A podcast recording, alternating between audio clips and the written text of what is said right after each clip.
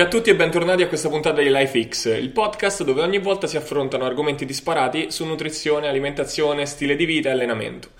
Oggi si parlerà di caffeina, quindi un ottimo buongiorno a tutti da Manuel.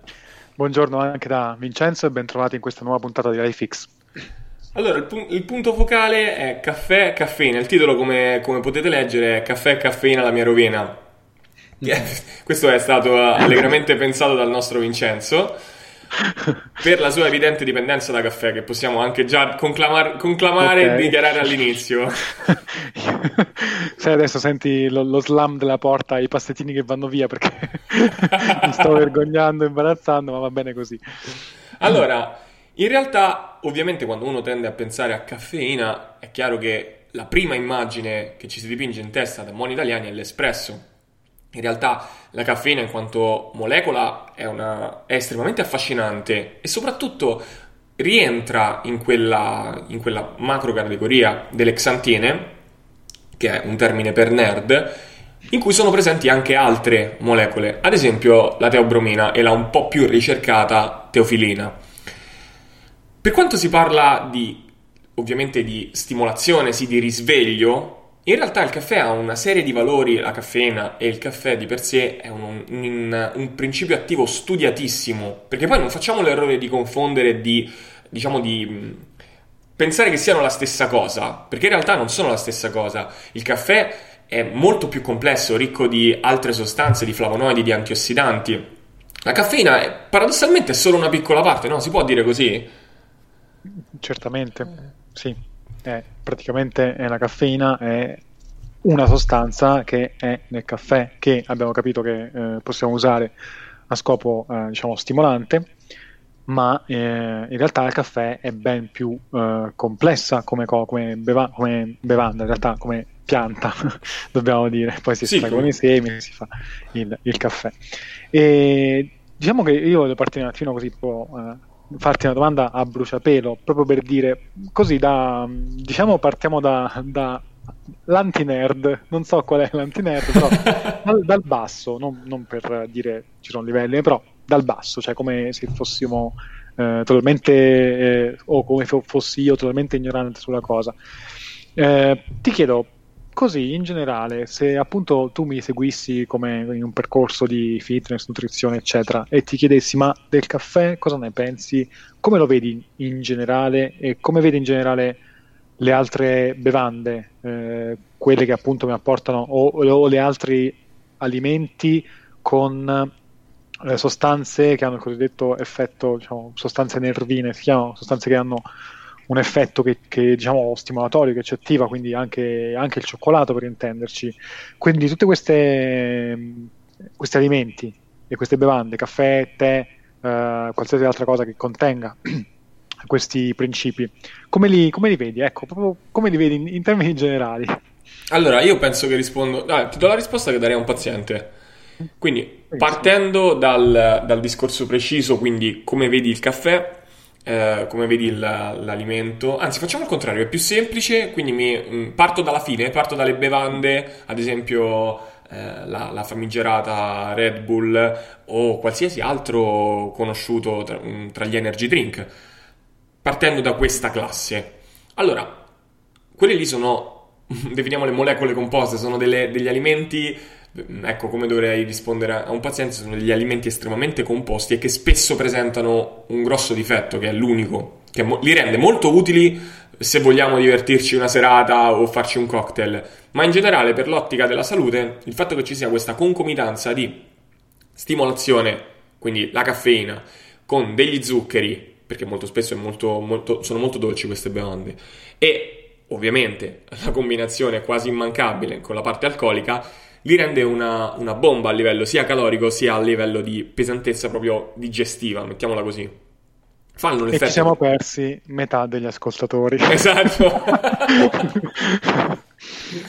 Quindi, realisticamente, non posso dare un parere positivo dal punto di vista salutistico, come non potrebbe darlo nessun biologo nutrizionista, nessun nutrizionista, nessun, nessuno che si occupa, nessun personal trainer. Ovviamente, quando parliamo di eh, effetto possiamo dire psicotropo, effetto psicologico serale, eh, per uno scopo ci può stare ovviamente una tantum, però ovviamente a livello di salute non stiamo parlando di qualcosa di... perché è un mix, quindi non stiamo... eh però la caffeina fa, mi fa dimagrire, la Red Bull che ha la caffeina fa dimagrire, no, quello sarebbe un'estensione abbastanza marcata e anche molto errata. Parlando poi di, invece degli alimenti, anche lì esistono delle, delle distinzioni, per esempio il cacao che presenta la la teobromina, come dicevamo, una sostanza, una molecola che in sostanza ha gli stessi effetti della caffeina, ma che farmacologicamente, sia a livello di farmacocinetica, sia a livello di farmacodinamica molto diversa, ha degli effetti positivi, estremamente positivi sul nostro sistema nervoso, sempre non consumata in eccesso, ma ha degli effetti non, anche sul cuore, ad esempio, quindi sia sul tono dell'umore, sia sul tono del, del, del sistema nervoso come energizzante non a caso più la percentuale è elevata, quindi più parliamo di un cacao puro, 99-100%, più gli effetti diventano positivi, laddove mentre scendiamo diventa l'esatto opposto, 75-80%, si ripresenta un po' quella, quella situazione precedente in cui abbiamo sì il principio stimolante positivo, ma molto zucchero.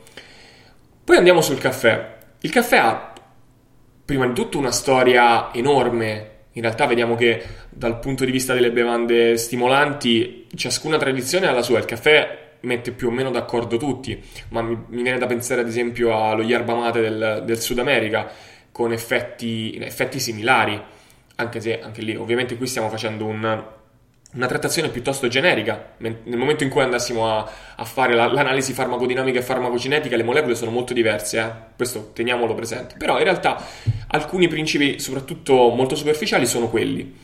Quindi c'è sempre stata una bevanda stimolante nella nostra vita, ok? E il caffè infatti non ha solo un valore biochimico, ma un valore anche sociologico, un valore anche psicologico. Se vogliamo, credo che questo sia una parte quasi più forte, vero? Mm, direi di forte, ecco, poi più o meno no, non so se si possa eh, stabi- stabilire veramente. Okay. Ed è una cosa infatti che eh, su cui bisogna fare i conti, nel senso che molte volte eh, c'è chi magari sviluppa proprio una, eh, possiamo dire, dipendenza, ok, dal, dal bere il caffè. Attenzione, ho detto non dal caffè, dal bere il caffè. Mm-hmm. Cioè c'è proprio uh, un, c'è un rito, c'è un, il, il, comportamento, il gesto, il gusto, il fatto di berlo in compagnia, e, e, eccetera, eccetera. Sono cose che, per esempio, io al mattino mi sveglio e eh, da anni faccio la moca ed è un, un, mio rituale. Magari se facessi l'espresso con la macchina da, da espresso sarebbe eh, differente, quindi sono eh, molto più legato al gesto, al rituale, magari al bermelo in compagnia, che non alla sostanza in sé. Difatti più volte ho anche provato a dire stacco il caffè e mi mancava proprio il rituale, eh, non il, il, caffè in sé. Ok, magari ho, fatto, ho provato il caffè eh, decaffeinato, quindi tenendo comunque lo stesso rituale ed effettivamente non avevo tutti gli stessi effetti che invece avevo quando toglievo tutto il, il complesso di comportamento che mi portava a fare il caffè, cioè che, che effetti, che magari eh, lo, lo, sai, no? Anche tu quando cominci a togliere una sostanza a cui sei abituato da, da, da tempo, una sostanza attivante, poi ah, magari a metà giornata ti senti già che, che vai, un vai, un po', giù di, sì, di, di energia. Sì. E questa è una cosa, dicevo, su cui bisogna fare i conti. Eh, sia lato professionista quando consiglia magari di togliere, mettere il caffè o comunque ridurlo, fare qualsiasi cosa, modifica a questa uh, bevanda, a questa bevanda, diciamo a tutte le altre bevande a cui uno si è un po' abituato come uh, rituale, appunto. Per dire, se uno ha il rituale del tè alle 5 uh, e uno gli dice guarda il tè ah, contiene ah, teina, teofillina mh, mm, e bisogna ridurlo, non ci sarà solo un effetto della riduzione della sostanza o della bevanda, ma l'effetto di togliere eh, la, eh, bevanda, il, la, bevanda, come rituale, cioè il, l'atto del bere, quella, del bere quella bevanda. Aspetta che e... ti interrompo un secondo e ti faccio una domanda per curiosità a questo punto. Sì. Eh, perché secondo te, ecco, da un punto di vista prima mm, gnostico, diciamo, non scientifico, Perché secondo te quando poi si dice di sostituire, proprio per evitare questa cosa, no? Come quando si vanno a togliere le sigarette compensando con altri gesti, mm-hmm. perché nel momento in cui consigliamo, ok, togli il caffè, magari chi esagera, ci sono soggetti che magari vanno sugli 8, 10, 12 caffè al giorno, lì c'è un tasso di pericolosità molto più elevato nel lungo periodo. Poi parleremo anche della, della assuefazione vera e propria, quella molecolare. Ma perché quando metti il caffè decaffeinato e ti dicono, eh ma non è la stessa cosa? nonostante il gesto poi sia quello. Secondo me c'è molto effetto eh, placebo o, mm-hmm. o, nocebo, tanto che questa una, una chicca per chi magari ha le possibilità e risorse per fare questa cosa. Io ho, avevo sviluppato un progetto, c'erano anche tutti i disegni fatti, di, volevo, volevo provare a creare una ma- macchina, macchina, un contenitore, un semplice contenitore di caffè eh, misto a caffè decaffeinato con due contenitori, cioè due sottocontenitori separati che ti dava eh, in maniera random il caffè. Ok, quindi tu aprivi il contenitore, facevi dei, dei, dei clap, clap, clap, no? giravi la manopolina e una volta ti usciva il caffè decaffeinato, l'altra volta il, quello caffeinato, eh, l'altra volta ancora di nuovo quello caffeinato, oppure poi quello, ancora quello decaffeinato, perché volevo vedere appunto voglio dire, io voglio vedere se le persone eh, davvero si rendono conto della differenza. Ovviamente quelli che bevono il caffè e lo assaggiano bene, quelli che, che, che, lo, cioè, che, ha, che lo stimano, anzi lo amano il caffè, se ne accorgono perché comunque la, il sapore ha un po' di differenza. Ma secondo me, eh, quando lo bevi giorno per giorno, cioè quando dici vai, passi, prendi il caffè al volo e te ne vai, secondo me in quel caso non, non ti accorgi né della differenza di sapore né la, della differenza di, di, effetto. Non so se come ti sembra questa, innanzitutto come risposta, se ti ho risposto come metto e come ipotesi. Allora, io sono, in effetti sono assolutamente d'accordo con te, ti dico che mm, un pochino come il, il, bevitore di vino quando l'intenditore, anzi di vino che magari si perde un pochino nei meandri poi della sua stessa expertise, mettiamola così, e a volte può anche scambiare qualcosa che... il famoso scherzo no, del mettere l'aceto al posto sì. del calice di vino e, e, lui ti fa un'analisi semantica fruttifera del, del sapore del vino e che magari era aceto. Credo che un pochino il discorso sia, sia sovrapponibile in maniera un po' più quotidiana, perché ovviamente noi andiamo a risvegliarci o andiamo a un appuntamento di caffè con delle aspettative non solo psicologiche ma anche neurologiche, anche neurobiologiche, quindi io so che berrò questa, questa bevanda, farò questo gesto e poi dopo un po' succederanno, mi sentirò in un determinato modo. Perciò realisticamente credo che ci sia anche una buona componente di, di placebo, soprattutto quando per, parliamo di persone che magari arrivano a 8 e 10 caffè, come dicevamo prima. Mm. Realisticamente tu un caffè non lo senti più. Mm. Quindi è ovvio che ci sia una forte componente psicologica di, di, di assuefazione però al, al, gesto e anche alla consapevolezza di bere caffè, non solo al gesto fisico, ma proprio alla consapevolezza. E poi io penso che potremmo anche, eh, per parlare di, di esperienze, eh, di, di, molecole, no? Ti faccio, mm-hmm. eh, ti rigiro io una, una, domanda. Parliamo anche della suefazione di tipo, di tipo biologico, di tipo neurobiologico, perché mm-hmm. entrambi abbiamo fatto esperienze piuttosto divertenti con l'anidro di caffeina sì. e con gli effetti di tolleranza. sì, purtroppo sì. Quali sono le tue esperienze con la dipendenza vera e propria da caffè? Perché diciamolo, esiste una dipendenza da caffè. Eh, sì, ha voglia, eh, esperienze br- brutte, possiamo dire molto brutte, molto brutte nel senso che ora lo racconto in maniera divertente, però eh, non so, tu ci siamo forse, mi sembra, conosciuti do- dopo, io ti raccontai de- delle mie scemenze fatte con la caffeina, perché eh, io uh, da, cioè, da, giovane, comunque prima da, da, da studente, anche fuori sede, squadrinato, dicevo, ma perché la gente usa stimolanti che magari hanno un costo enorme, non sono reperibili sul mercato, sono difficili da trovare, quando esiste una molecola eh, reperibilissima, usabilissima, legalissima, che ha effetti molto potenti, perché poi quando lo, lo, racconti è difficile anche crederci perché dici ma come? È semplice caffeina, è la risposta tipica, no? e in realtà è semplice caffeina, eh, ti accorgi quando appunto cominci a prenderla in forma pura, e qua penso dobbiamo mettere un attimo una parentesi, non Enorme, fatelo a sì. casa, non fatelo a casa, eh, quando cominci a prendere la forma pura, senti effettivamente che, che, stai prendendo qualcosa di molto potente, di uno stimolante molto potente. È ovvio che no, non sia altro, ok, non faccio nomi, ma non sia altro, sì. ha un effetto magari più limitato nel tempo, è essendo idrosolubile appunto puoi, eh, diciamo, puoi smorzare un po' l'effetto se ti accorgi che ne hai, bevuta, ne hai, presa, ne hai presa troppa se ci bevi su tanta, tanta acqua, quindi è più veloce, uh, più si metabolizza, cioè la, la, butti via fuori più velocemente. E um, ovviamente entra anche più velocemente per il fatto, per, mm, per il fatto che è idrosolubile. Comunque, dicevo, non, non, so se ti ricordi, io arrivai a prendere quantità enormi, enormi, enormi, enormi, in maniera anche abbastanza eh, un po' spavalda. Sì, altro sì. perché mi, mi, dissi, vabbè, ma che vuoi che sia? Continuo per un anno, un anno e mezzo. E ho continuato effettivamente per un anno, un anno e mezzo.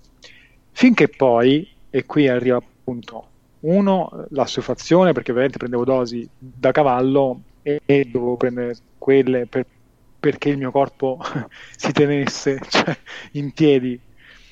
Due, poi è arrivato il, il botto perché poi dobbiamo parlare anche della, della controparte, magari più in là, mm, se, se, vorrai fare appunto questa, questa, cosa che so che ti, ti, diciamo, ti appassiona anche come, come, parte. Il bot, cioè eh, comunque la caffeina va a dare una, un'accelerazione al corpo, accelerazione che però non è fatta così, non è quell'energia deve venire da qualche parte, energia che va, eh, viene rubata appunto dal corpo stesso e quindi dopo un po', se uno continua, continua, continua, senza un controllo, senza avere una pianificazione anche in testa, fa il botto. E io mi ricordo che feci il botto e il recupero da quel botto eh, mi, mi, mi impiegò un altro anno e mezzo per farmi totalmente stare bene, che significa che eh, sentivo che non avevo più bisogno del, della caffeina per, per svegliarmi, per, per, fare allenamento, per studiare, per, per, qualsiasi cosa invece prima facevo perché c'era quella sostanza in circolo. E eh, quindi questa è un po' la mia esperienza, diciamo che ho un po' trasformato come attenzione alle cose che si vanno a fare, anche a questa molecola che pare innocua, la caffeina, ma in realtà è molto eh, potente, molto mm, non dico pericolosa, eh. il pericoloso è nella misura in cui uno usa scriteriatamente a lungo termine, però eh, può diventarlo appunto se uno non ha criterio. E Io farei. Contro, eh, dimmi, dimmi, dimmi. No, di contro ti dico, ti faccio la domanda per sapere anche un po' tu cosa, come uh, ti sei approcciato, cosa hai fatto, cosa è successo, magari anche per, per dare un po' di, di, consigli su attenzione e far capire anche io gli, mi piace anche dire, guardate che la caffeina è veramente, eh, cioè dargli anche del valore, e dell'importanza che secondo me non ha in questo momento e genera cose positive e cose negative questa cosa, cioè il fatto che non si dia valore a questa molecola, viene trattata con poca cura, ecco.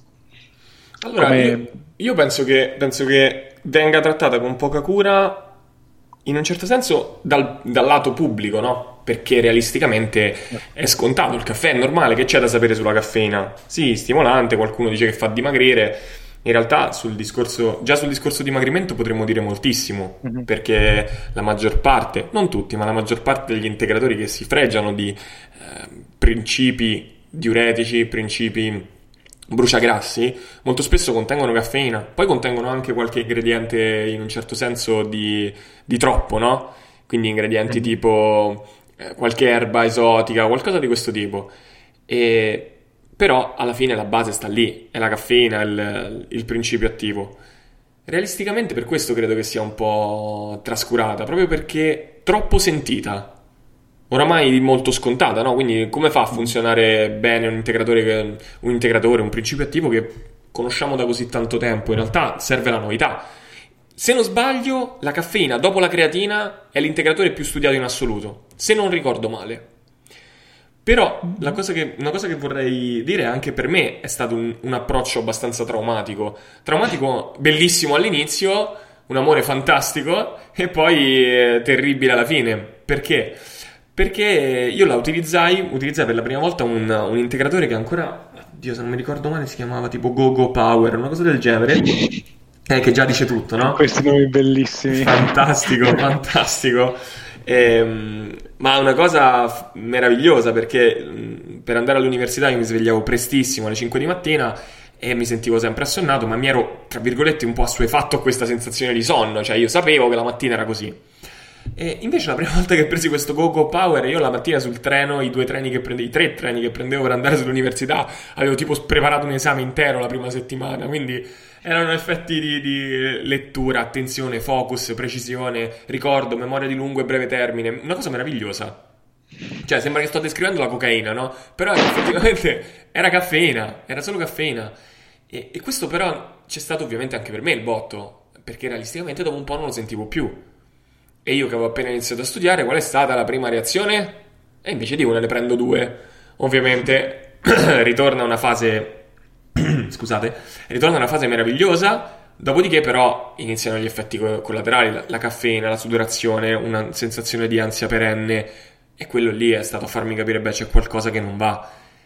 Questo un po' è la caffeina, l'anidro, quindi l'integratore, questo ciò che può causare effettivamente delle sensazioni belle, piacevoli, aumento del focus, aumento della concentrazione, aumento della ritenzione di memoria, la trasformazione, la solidificazione dei ricordi da memoria di breve termine, quel famoso cassettino che si dice te- sempre, spostarle dal cassetto della memoria a breve termine in quello a lungo termine, è qualcosa che aiuta moltissimo, viene molto molto migliorato dall'assunzione di caffeina, però nel lungo periodo si crea assuefazione, il corpo si abitua, perché il, il meccanismo su cui agisce, uno dei meccanismi su cui agisce principalmente, è estremamente influenzabile, è di base lo possiamo schematizzare in maniera, ripeto, semplicistica, perché poi ce ne sono tre o quattro di vie, ma il motivo per cui ci tiene svegli è perché la caffeina come molecola è molto affine all'adenosina, che è una molecola prese- prodotta dal nostro corpo,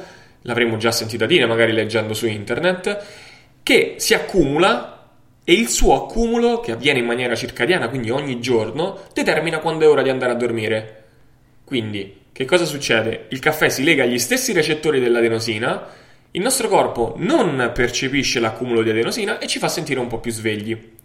Problema è che quando andiamo a giocare troppo con questi recettori, la sensibilità diminuisce e ne serve sempre di più. Principio di assuefazione proprio la base, base, base del principio di assuefazione. Perciò abbiamo bisogno sempre più di dosi. Perciò l'esperienza che ha avuto Vincenzo, l'esperienza che ho avuto io e l'esperienza che hanno le persone che dicono parto con un caffè poi si arriva da lì, a, da lì a mi prendo una moca intera al mattino, non, non ci vuole nulla, no? La famosa moca da tre bevuto da solo. È una, è una cosa molto, molto, comune perché si sviluppa assuefazione ed è lì che diventa, eh, che diventa in un certo senso pericoloso. Poi si può discutere sul tipo di pericolo, però proprio questa è la domanda che ti faccio. In quale contesto secondo te il caffè ha degli effetti protettivi? Eh, in quale contesto si può dire che il caffè fa male? C'è, c'è un, abbiamo un modo per capire a chi fa male e a chi fa bene? Allora, eh, diciamo che mm, come, come, ben abbiamo capito, uh, se andiamo a vedere a livello microscopico ci si perde perché comunque a livello microscopico uno uh, deve guardare per forza di cose un fattore, uh, una molecola o quel che sia e lasciare fuori gli altri e quindi magari si perde di, il quadro generale.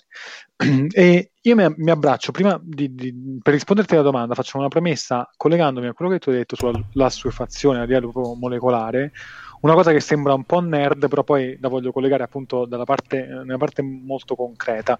E eh, te lo ricordi per forza, o comunque magari te lo ricordo io, sul libro famosissimo e citatissimo libro di Sapolsky perché alle zebre non viene lucera, c'è, eh, io mi ricordo che quando lessi questa cosa mi, mi illuminai perché ero, eh, è sempre stata la concezione, quella che abbiamo sempre avuto in testa, perché ovviamente è, è anche semplice da, è, è per parlarci, diciamo, ok, ai recettori che si sono abituati, ok? Come hai detto tu, eh, la, la, molecola abitua, diciamo così, i recettori e quindi non, la, la, cellula non risponde più.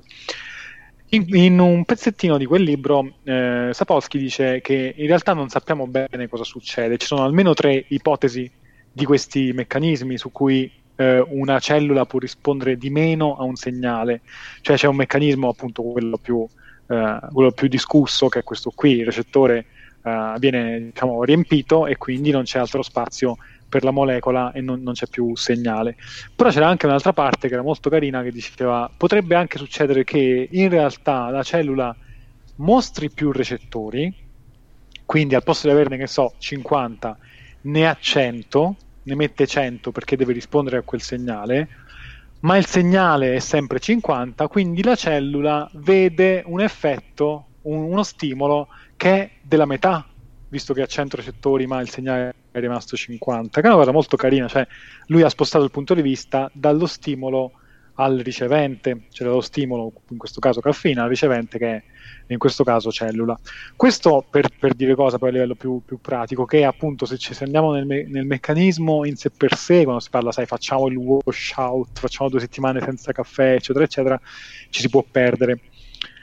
Secondo me una cosa molto pratica pratica è quella di eh, capire che eh, il caffè magari può essere preso nel lungo termine a una dose minima che eh, dia un po' quel, diciamo, quel, quel risveglio che magari molte persone vogliono trovare in quella sostanza. Si svegliano al mattino, prendono il caffè, punto, e prendono magari sempre la stessa dose. E secondo me questa è una cosa che può andare bene, è una, una cosa macroscopica che ci dice ok, questa è la tua dose e va bene così. Non so neanche quanto si possa tornare indietro una volta che uno ha vissuto per una vita con due caffè al giorno e va bene così, non so quanto, magari poi dimmi anche come, come sei tu, però io nel corso del tempo ho capito che bene o male è quasi impossibile tornare indietro, come se ci fosse un livello minimo sotto il quale non si può scendere. Il punto è quando appunto, eh, si, scusate il giro di parole, ma quando si comincia ad aumentare la dose, dire ne prendo un altro, poi un altro, poi un altro, quando quindi uno si lascia andare un po' a questi aumenti, allora lì deve un attimo riconsiderare le cose e cercare di eh, tornare indietro, non dico a zero, ma al suo livello minimo, al suo livello eh, minimo basale. In questo caso vedo nel caffè anche delle potenzialità, a parte il risveglio, abbiamo detto ora, abbiamo parlato della caffeina, abbiamo parlato degli effetti stimolanti, neurologici, nootropi se vogliamo, ma c'è anche tutta la componente del caffè come pianta, come seme, eh, tutte le componenti che ci danno degli effetti protettivi, neuroprotettivi, eh, protettivi sul sistema cardiovascolare, tanti effetti, eh, il sistema sì, cardiovascolare e anche la, diciamo, l'effetto antiossidante di tutte queste sostanze del caffè che diciamo, in ricerca è indicato tra i 3 e i 5 caffè al giorno, che per me sono già tanti, cioè io un Caspita, paio sì. barra 3 sono già al limite secondo me. Non mm. so tu come la vedi questa e anche come, come, la vedi, soprattutto mi interessava il tuo punto su... È possibile secondo te una persona che ha sempre preso quel, quel caffè lì? Cioè ti dico la mia, poi ti lascio una parola. Secondo me si crea una modifica, dico la, la cosa nerd a livello epigenetico, tale per cui quello diventa il tuo livello, cioè due caffè al giorno e sotto quello non puoi scendere pur volendo, a meno che non cambi, stravolgi la tua vita, ma sotto di quello magari è difficile scendere. Non so come... Sai che, sai che allora, non, non, ti so rispondere perché avevo una risposta in testa e me la stavo preparando no? affinché fosse poi linea, lineare, precisa. Poi mi sono reso conto che ti avrei detto non sono d'accordo per motivo A, B, X e così via. E in realtà poi finiva che articolando la risposta ero d'accordo con te. Perché, no, ma ti spiego perché credo che possa essere interessante per tutti. Io all'inizio ti avrei detto, non sono d'accordo secondo me, però, per la mia esperienza personale, perché io, eh, in particolare in quarantena, ho proprio del tutto smesso di bere caffè. Perché ho... E comunque io sono un consumatore abituale di due caffè al giorno basta. Mm, quelli, uno o due caffè al massimo. Uno al risveglio anche per una questione sociale affettiva e per un valore quindi aggiunto e uno il pomeriggio se proprio non ce la faccio, ma io tendenzialmente cerco di stare uno o due. Dunque, in, in, uh, da tanto tempo, eh, parliamo proprio di tanto tempo, durante la quarantena ho provato a fare proprio un esperimento di toglierlo del tutto per vedere cosa sarebbe cambiato. È vero che avevo una vita completamente diversa, quindi quando tu hai aggiunto questo dettaglio è stato chiave. Perché io effettivamente in quarantena avevo degli orari completamente diversi, precisi, lineari, circadianamente perfetti, cena prestissimo, sveglia presto. Sono stato molto lineare e molto produttivo in quarantena. Ho studiato, ho letto molto, ho completato vari corsi che avevo in sospeso e lo facevo senza, senza caffè. Quindi sì, avevo stravolto, avevo, ho tolto il mio livello, la baseline di, eh, di caffè, però allo stesso tempo avevo stravolto la mia vita e ho fatto le prime due settimane in cui non l'ho vissuta poi così bene, perché comunque avevo mo- mo- mal di testa, quindi c'erano dei sintomi di withdraw, di... di mm, aiutami, eh, mi viene in inglese, di, sarebbe di ritiro, ma di, sì, uh, um... di interruzione di consumo, ecco, sì. mettiamola così. E ho avuto dei sintomi che poi sono, si sono calmati per, per lo stile di vita nuovo. Nel momento in cui ho preso un caffè una mattina che stavo, mi accingevo a studiare, l'ho sentito molto di più, quindi in un certo senso la sensibilità si era ristabilita. D'altro canto, se qui uso questa esperienza per dirti eh, no, non sono d'accordo, poi mi trovo da solo a dire sì, però nel momento in cui ho ritrovato una, eh, una regolarità lavorativa e poi sono tornato al mio ritmo di caffè. Quindi probabilmente si potrebbe quasi postulare che esiste un, può esistere, non esiste necessariamente, ma può esistere una base di caffè sulla base di quanto noi siamo stressati e dei ritmi che teniamo sulla vita. Forse questo è un po' più preciso, che dici?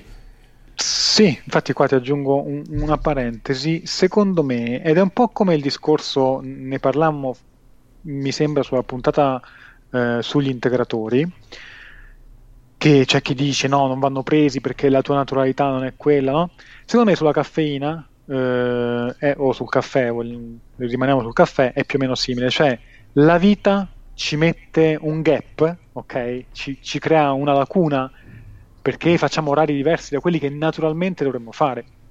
E noi un po' compensiamo questa lacuna con appunto qualcosa che ci aiuta a magari a, a spostare appunto quel ritmo circadiano, possiamo un po' più regolarlo con le, con le nostre manipola, manipolarlo, ecco. Ovviamente eh, questo, se tiriamo un po' troppo, se giochiamo un po' troppo con queste cose, ti ricordi quando parlavamo a volte quanto sarebbe bello avere gli interruttori e poterli regolare? Quindi prendi la sostanza... Che meraviglia! per, per svegliarti e poi a mezzanotte per addormentarti. Che meraviglia! Ecco, è vero che si può fare teoricamente, però è anche vero che noi comunque andiamo a giocare su eh, degli stimoli che diamo al corpo ed è poi il corpo a usare le sue energie per fare questa cosa. Quindi si potrebbe andare, eh, se parliamo di caffè, in quello che potrebbe essere un burnout da mm-hmm. caffè. Sì. Mm, giusto? Oddio, non so, se, e... non so se è burnout da caffè o è un burnout che magari viene esagerato dal caffè, no? Forse è un po' più preciso metterla così? Cioè, solo sì. col caffè è difficile, forse, a meno che uno non si arrivi veramente a livelli. Però, se uno arriva dall'altro lato a, a consumare 12 caffè al giorno, realisticamente il problema non sta nel caffè, sta nel resto della vita, no? Sì, sì, è una cosa che poi penso sia un, anche il famoso cane che si morde la coda, cioè più caffè, più mi esaurisco. Abbiamo parlato con la dottoressa Patatano del, dello stress, come funziona la, tutta la parte de, del surrene, come si produce cortisolo, eccetera, eccetera. E quindi più quello, più stress, più, più voglio caffè, più di nuovo stress, più rincaro la dose e compagnia. Quindi sì, direi che potrebbe essere, si potrebbe dire in questo modo. Direi che... Eh, in realtà aspetta, ti volevo, ti volevo fare una, un, piccolo, un, piccolo, appunto su questa cosa perché eh, secondo me merita un, merita un pochettino di più, proprio perché ne abbiamo parlato già con Miriam secondo me era importante collegarle le due puntate. Il fatto di, di, del burnout è, torna sempre. Ti ricordi che poi ne abbiamo parlato nel, nel primo, nella prima puntata del fatto che noi abbiamo una visione molto eh, stimolocentrica del corpo come risposta e come sistema omeostatico dinamico. Mm. Quindi è un pochino complicato secondo me, prendere un fattore in isolamento, come possono essere le calorie, è eh? la stessa cosa, mm. o prendere solo il caffè. Però, allo stesso tempo, in un ipotetico quadro puzzle, credo che il caffè sia un pezzo molto grande. Mm-mm. Cioè, non posso dire che è il, un pezzo principale, che tolgo quello e risolvo tutto, ma è un pezzo abbastanza ingombrante. Cioè, io mm. realisticamente in una persona estremamente stressata, io ricordo un caso clinico molto molto interessante, ehm, un fornaio di una simpatia pazzesca, infatti siamo diventati buoni amici poi dal, da quando l'ho aiutato col, col percorso nutrizionale. Eh, aveva il risveglio chiaramente prestissimo la mattina e il primo risveglio tre caffè alle due di mattina mm-hmm. E poi alle 6 altri due caffè, poi alle 9 altri due caffè. Io ho, fatto una, ho, vinto una resistenza clamorosa perché mi rendo conto che è una resistenza clamorosa nel dirgli guarda che tu hai già un livello stressante elevatissimo, ca- la notte il tuo corpo non è pronto ad avere i recettori per il caffè alle 2 di notte, non ha senso prenderlo, quello è proprio spremere un, un, un limone non maturo, che magari matura tra 5 ore, quindi basta, basterebbe aspettare un pochettino. La cosa clamorosa è stata utilizzare degli altri tipi di stimolanti, delle molecole molto più semplici che magari lavoravano su altre componenti della veglia, ad esempio la tirosina ehm, o anche degli aminoacidi, i ramificati, per poi limitare il massimo il caffè. E siamo, arrivati, siamo passati a due caffè al giorno, con la persona che si è, si è sentita molto molto meglio perché abbiamo adattato il caffè facendolo diventare un punto di forza immancabile. Mi rendo conto che è un pezzo molto grande del puzzle, quindi sì, direi assolutamente sì nel, nell'utilizzo quotidiano, nel dire che togliere il caffè o aggiustare i livelli di caffè cambia molto, da solo, come unico fattore. Non è, ripeto, non mi piace l'isolamento, ma in generale è molto, è molto elevato come, come valore di per sé che ha questa sostanza, questa bevanda però utilizzandolo a nostro vantaggio. Per me, io, io lavoro sul dire, così come, come, mi approccio alla clinica nutrizionale dicendo, per me si dovrebbe dimagrire mangiando il più possibile, cioè il mio obiettivo è far dimagrire il mio paziente mangiando il più possibile, non il meno possibile, così dico che si dovrebbe stare, secondo me, lavorare sulla minore assunzione di caffè possibile, che però abbia il maggiore effetto possibile. Mm-hmm. Quindi per dare una raccomandazione finale, per concludere il discorso dal mio punto di vista, direi che i, i, livelli per la maggior parte delle persone vanno da 1 a 3 al giorno, non zuccherati ovviamente, di buon caffè, quindi anche un buon investimento sul scegliere il caffè che ci piace di più, perché è anche un piacere. Tu che dici? Dico, eh, mi accodo a questa cosa, 1-3 caffè, diciamo, e, e trovare eh, il, il range giusto. E anche magari sugli orari eh, farei una precisazione. Mi è piaciuta molto la metafora del limone, dello spremere un limone maturo o non maturo, ed effettivamente prendere un caffè in un orario sbagliato significa andare a spremere l'organismo e senza magari ottenere l'effetto, l'effetto che, che, si desidera. Sarebbe bene, è, è secondo me controintuitivo, però è la cosa secondo me migliore almeno inizialmente da fare quando si è più stanchi e giù di tono è in quel momento che non bisognerebbe prendere il caffè, cioè il caffè dovrebbe corrispondere effettivamente ai momenti in cui il nostro corpo naturalmente sarebbe attivo, quindi al mattino il nostro corpo dovrebbe essere attivo in quel momento, cioè dovrebbe darci energia in quel momento, quindi caffè eventualmente dopo pranzo, ma non andrei oltre questi diciamo due grossi orari qui. Paradossalmente io se dovessi considerare un, al- cioè, un altro caffè proprio a motivo di stimolo, lo aggiungerei in uno di questi due momenti piuttosto che darlo in, in altri. Quindi giusto per avere anche, diciamo così, una quantità e diciamo, timing delle, dell'assunzione. D'accordo, direi che possiamo salutare per oggi, abbiamo detto di tutto e di più su quello che pensiamo del caffè, ma mi piacerebbe anche riapprofondirlo ulteriormente in futuro, anche con, la, con quello che ci verrà raccontato da voi. Quindi da parte mia vi ringrazio per l'attenzione, vi saluto e ci sentiamo alla prossima puntata. Grazie mille per uh, averci ascoltati fin qui e diteci quanti caffè bevete al giorno e quando. Ciao a tutti.